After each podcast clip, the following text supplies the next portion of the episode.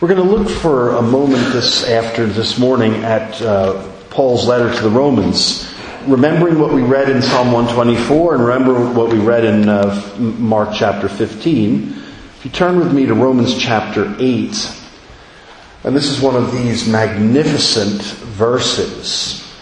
Verse 31, Romans 8, what then shall we say in response to this? If God is for us, who can be against us if God is for us? So the, the, journey of the faithful in the Old Testament times, the people of God would journey uphill to Jerusalem and they would sing those songs of ascent and they would sing to remind each other of God's faithfulness. They would sing to encourage one another. And that great psalm, if the Lord had not been on our side, let Israel say, if the Lord had not been on our side, we would have been swallowed alive. And that reminder of the time and time again where God intervened, rescued, restored, redeemed a people for himself. God is for us at ETS, uh, Edinburgh Theological Seminary, where I teach, we had a visiting professor, uh, a theological educator, and he was encouraging us, and he said, one skill to develop, he said, is can you summarize what you teach in just a few words? So if somebody says, you teach church history, what does that look like? Or you teach the New Testament or the Old Testament. So as someone who teaches systematic theology, I took that challenge to heart. And I figured that I could describe my subject, Christian theology, in nine words. Three groups of three words. The first set of three words is God with us. That's the incarnation. God has come down. The Word became flesh and made his dwelling among us. We have seen his glory, the glory of the only begotten Son of the Father, full of grace and truth. The very, one of the titles or the names that Jesus was given, Emmanuel, which means God with us. So God with us. The second set of three words is here in our text, Romans 8:31, God for us. The death of Jesus demonstrates that God is not remote, God is not neutral. God is not detached. But God is for us. He is on our side. He wants us to be on His side. And the third set of three words is God in us. That text from 1 Corinthians chapter 6 verses 19 and 21, which tells us that we are a temple of the Holy Spirit. God, through the Spirit, His Spirit dwells in our hearts. And the subject I teach, therefore, is God with us, God for us, and God in us. And notice that the first of each of those sets of three words is God. What God has done, what God is doing, what God promises, and what God provides. Our response is very important. But God takes the initiative. God comes down to earth in the person of His Son. God pays the price on the cross. Jesus sacrifices Himself to satisfy the debt that we ourselves have created. And the Holy Spirit now takes up dwelling within God's people to give you strength instead of weakness, to give you wisdom instead of folly, to give you the ability and the capacity to live upright and godly lives. God is for us. And this portion of Romans chapter 8 is just, just magnificent. You see, the apostle Paul is speaking to an audience here. And he's not speaking to an audience of the great and the good. He's not speaking to the power brokers. He's not speaking to the significant members of the culture or the society. He's not speaking to the powerful or the strong. But he's speaking to weak people, fragile people, flawed people, people who experience firsthand hardship and heartache, people who are vulnerable and marginal, just like us. His audience is just like us Different culture, yes. Different setting, yes. But the same challenges and the same difficulties that we encounter today. He's speaking to exactly the same audience then. So Paul begins with a proposition. If God is for us, who can be against us? On the 4th of July, 1776, the American Declaration of Independence, one of the opening paragraphs begins, We hold these truths to be self-evident, that all men are created equal, and that they are endowed by their Creator with certain inalienable rights, among which are life, liberty, and the pursuit of happiness. And this great rhetoric is a way of introducing a document, a theme, a, a movement to say to a people, this is who you are. This is what you are called to do, and this is why these particular things are happening. And this proposition that God is for us shapes our identity, or should shape our identity.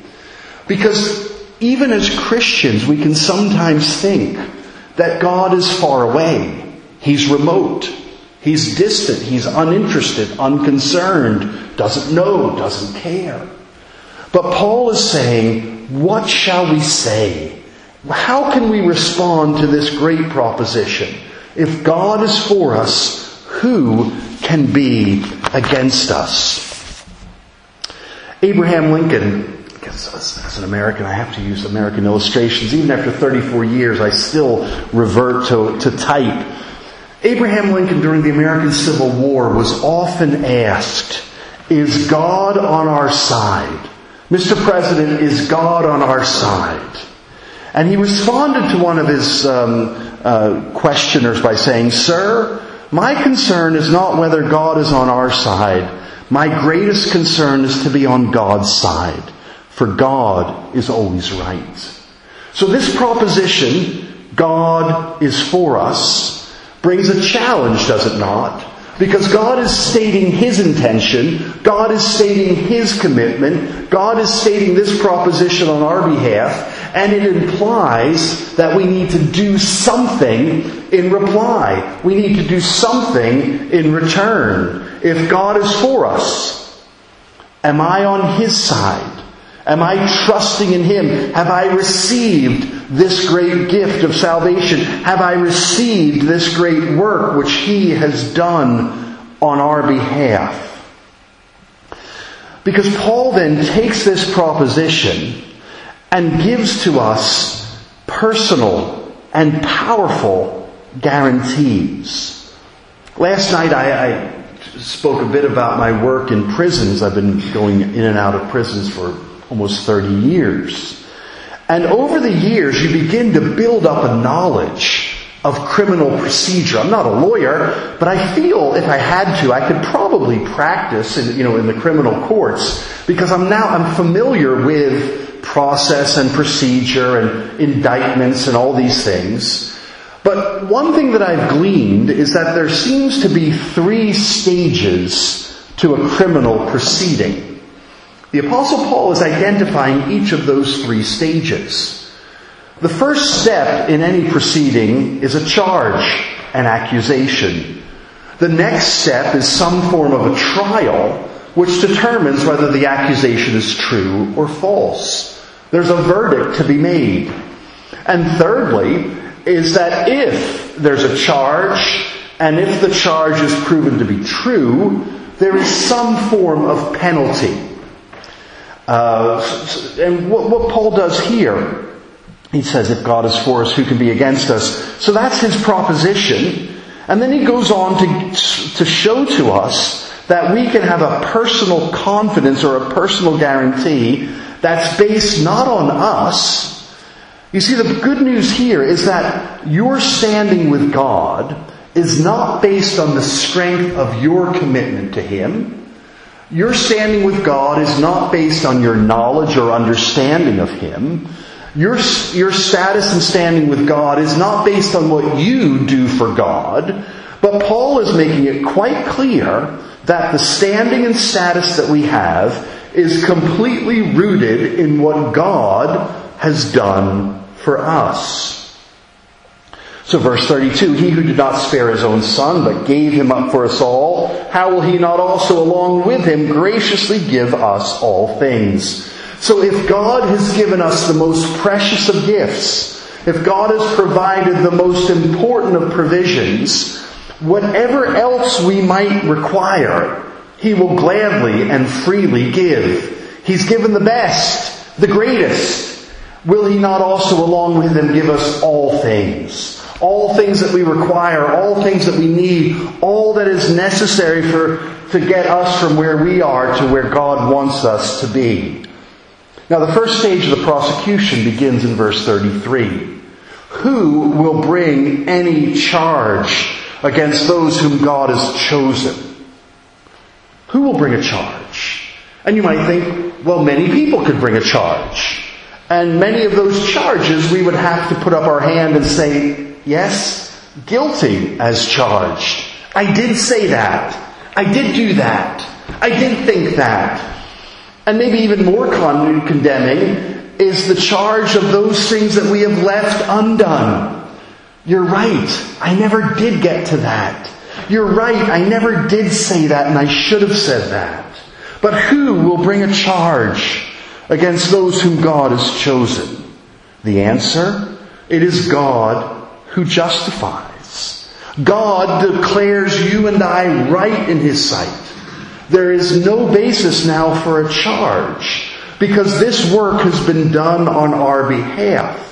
And you ask, well, how is it that God justifies? How can God declare me to be right when I know that I'm wrong? How can God declare that I am accepted when I know deep down that I don't deserve to be accepted? God works. God justifies. God provides. And in a sense, Paul is saying the answer to this question, who can bring a charge? The answer is Jesus. There's no charge that can be that can be set against God's people. Why? Because of what Jesus has achieved on the cross. Verse 34 is the second stage of the prosecution. Who is he that condemns. If you're charged and if you're found guilty, that's a problem. So I remember, and so I generally am law abiding, you'll be happy to know. But as I was traveling out of Brora, beautiful summer day, east coast of Scotland, and I was convinced that the speed limit was 40 miles an hour leaving Brora. Now you might ask if you were convinced that the speed limit was 40 miles an hour, why was I traveling at 50 miles an hour? That's, again, that's another, that's, we don't want to, that's, we don't want to nitpick. But nonetheless, I was traveling 50 miles an hour outside of Brora, a beautiful summer's evening, and of course there was a speed, uh, police speed van, and actually the speed limit was not 40, the speed limit was 30. So then, in the course of events, I received a notification from the chief constable indicating that I was exceeding the stated speed limit. So I was charged, and I had to put my hand up and say, guilty. It was me, it was my car, and I should have known better. Paul says, who will who is he that condemns? And the answer again is Jesus Christ. Christ, Jesus, Christ Jesus, who died more than that, was raised to life, is at the right hand of God, and is also interceding for us. So he's taking us through this procedure. Is there a basis for a charge? No, it's God who justifies. Is there any possibility of condemnation? No. Jesus Christ, He died, and He rose again, and what's more, He's at the right hand of God in heaven. You've heard the phrase, it's not what you know, but who you know. And that's so true of the gospel. It's important to know what the Bible says. It's important to know God's Word and what God has done. But first and foremost, we need to know Him. We need to know Jesus. There's a famous story, an American evangelist was visiting London, a very big man, a man called D.L. Moody. And the story was told of a young man who from the east end of London walked all the way across the big city because he wanted to hear the great evangelist preach. And he came to the church, this large church where Moody was scheduled to preach. And as you can imagine, this young man who was quite poor, he wasn't well dressed, he wasn't particularly clean.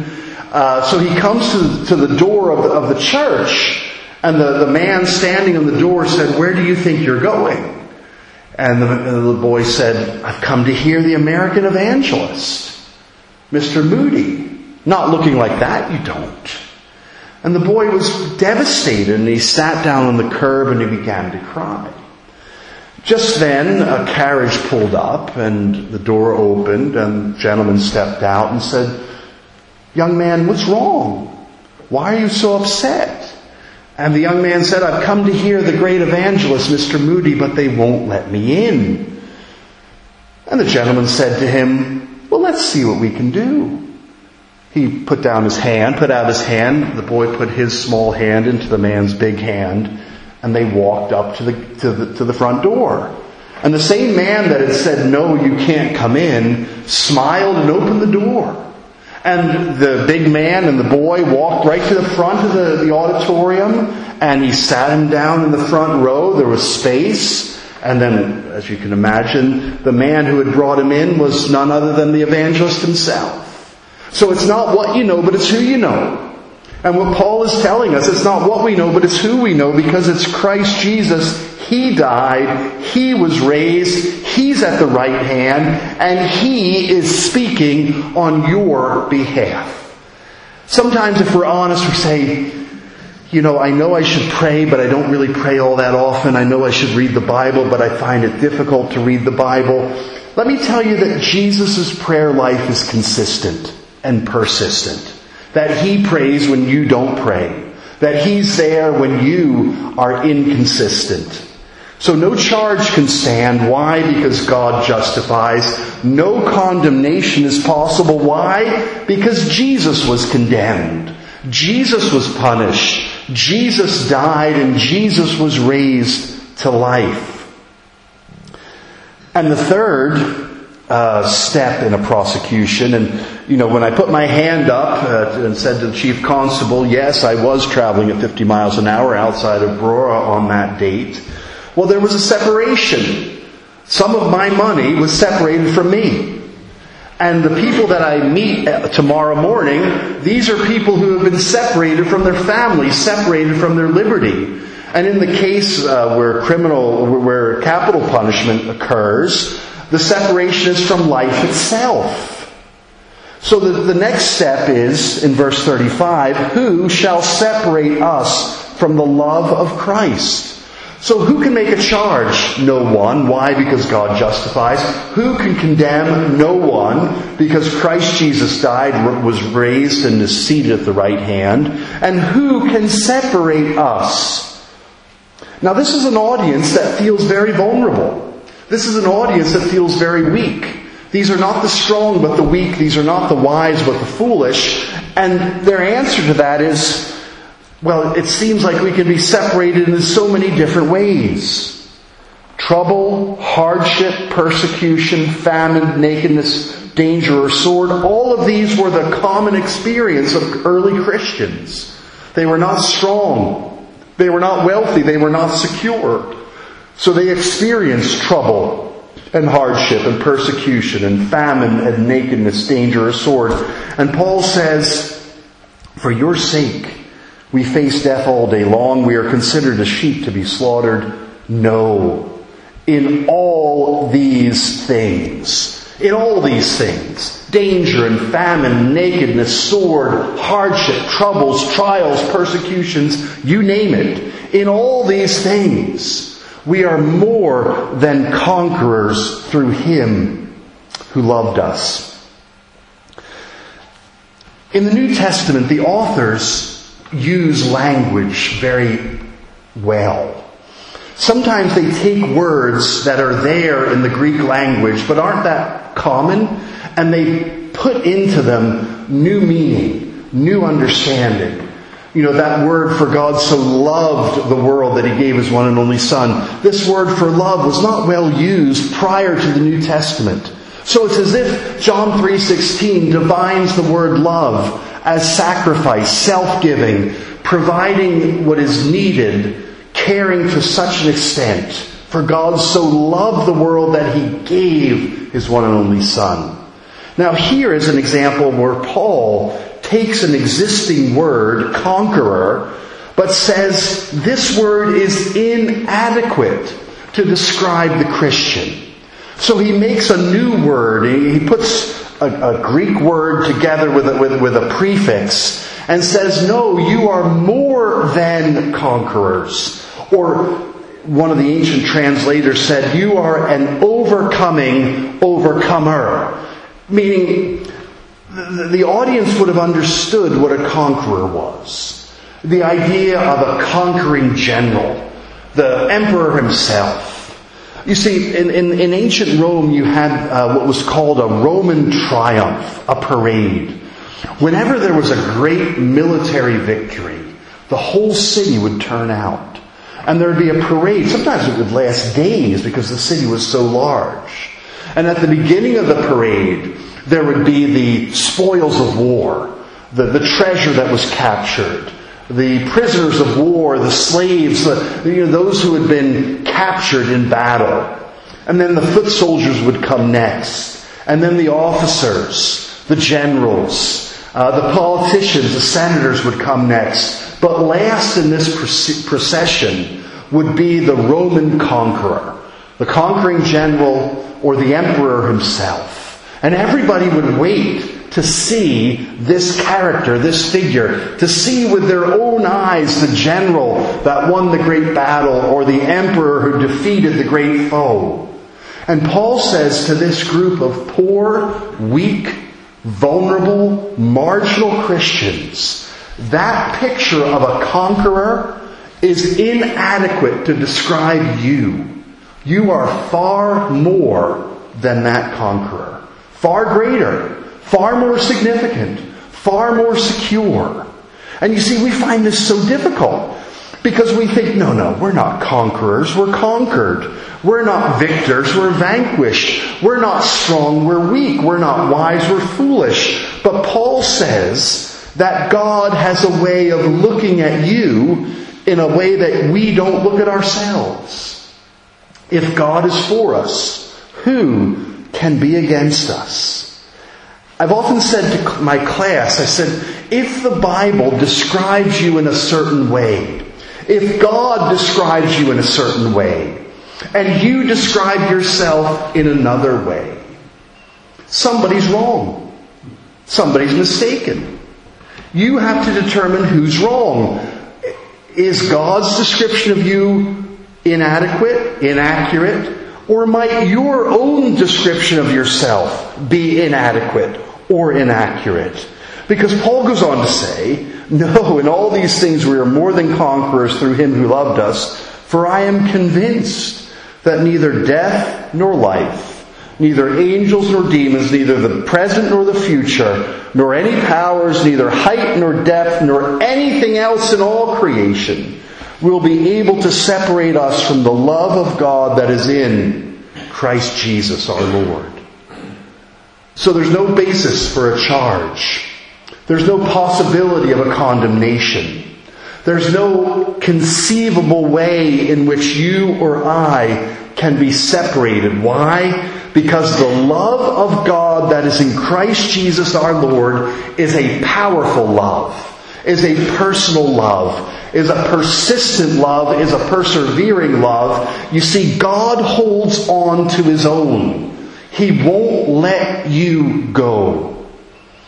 Mark chapter 15 detailed the death of Jesus, His sufferings, the mockery, you know, the, the taunts, the abuse. And you think, who would do such a thing willingly? Who would place himself in such a position?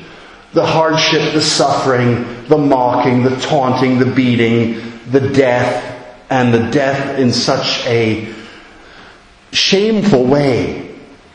And yet Jesus willingly placed himself there, paid the price, satisfied the debt. Why? So that you and I could be set free. You and I could be brought into a new and a living and a lasting relationship with God.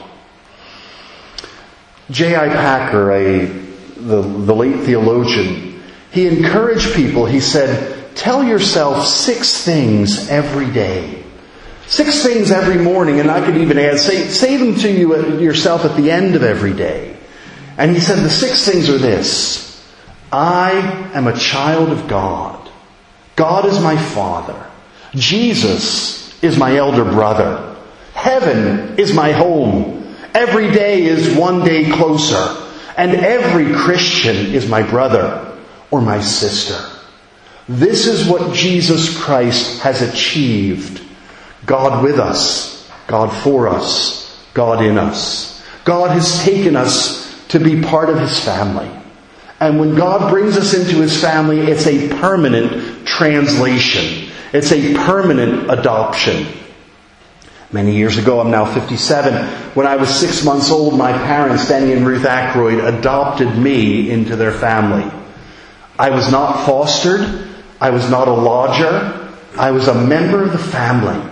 And that change changed my life forever my new, new parents, new sister, new relationships, new home. God brings us into His family and it's a permanent relationship. He is our Father, Jesus our elder brother, and each one of us who has a shared faith in a shared Savior, we too are brothers and sisters in the Lord. So in a few moments we are going to remember the death of Jesus we are going to remember the price that he paid. And I want you to remember these three propositions. That God is with us, that God is for us, and that God is in us. This was the need that we had. If we simply had a need to be educated, to be corrected, to be shown the way, why would Jesus have to die? Why would he have to suffer in the way that he did? If we could fix the problem ourselves, why does the Holy Spirit have to dwell within me to give me wisdom and strength or comfort or courage? So remember that God is with you, that God is for you, and that God, through His Spirit, now dwells within you. And the work that He begins, He promises to bring that work to completion. What shall we say in response to this? If God is for us, who can be against us? The only things I can say that we that, that suggest that we might be able to say is Amen. Thank you. Wow. This is remarkable. This is unbelievable. This I can't I can't take it in, but if you say it, I'm going to believe it, God. So are we willing to believe what God has to say about us? Are we willing to believe what God has to say about His Son Jesus? Because if we believe what God says about us and what God says about His Son, then what then follows is that yes, we are more than conquerors through Him who loved us. May God bless His Word. May God bless His work. And may God show to us that what He says He means, what He means He says, and what He provides, He powerfully applies to the human heart, to the human mind, to the human life. And if you are one of his children, the day will come when he will take you home. In the meantime, every encouragement, every strength, every comfort he provides along the way. His word that we've heard preached, his death that we will soon remember. Each of these is a way for us to be strengthened along the way. Let's pray. Father, thank you for every good gift. Thank you for Jesus on the cross. Thank you for Jesus raised from the dead. Thank you that Jesus, even at this very moment, is at your right hand. And we know what he is doing. We know that he's praying. And we know who he is praying for. He is praying for us. He is praying for his people. He is praying for men and women and boys and girls from the north and from the south and from the east and from the west. And He is praying for us. So Heavenly Father, I pray that we would hear your word, that we would accept what you have to say about you, what you have to say about us, and what you have to say about your Son Jesus. And that we therefore need to fear no accusation. We need to fear no condemnation, and we need to fear no possibility of separation that nothing and no one can separate us from the love of God, your love that is found in Christ Jesus, our Lord. And we come to you in His personal and powerful name. Amen.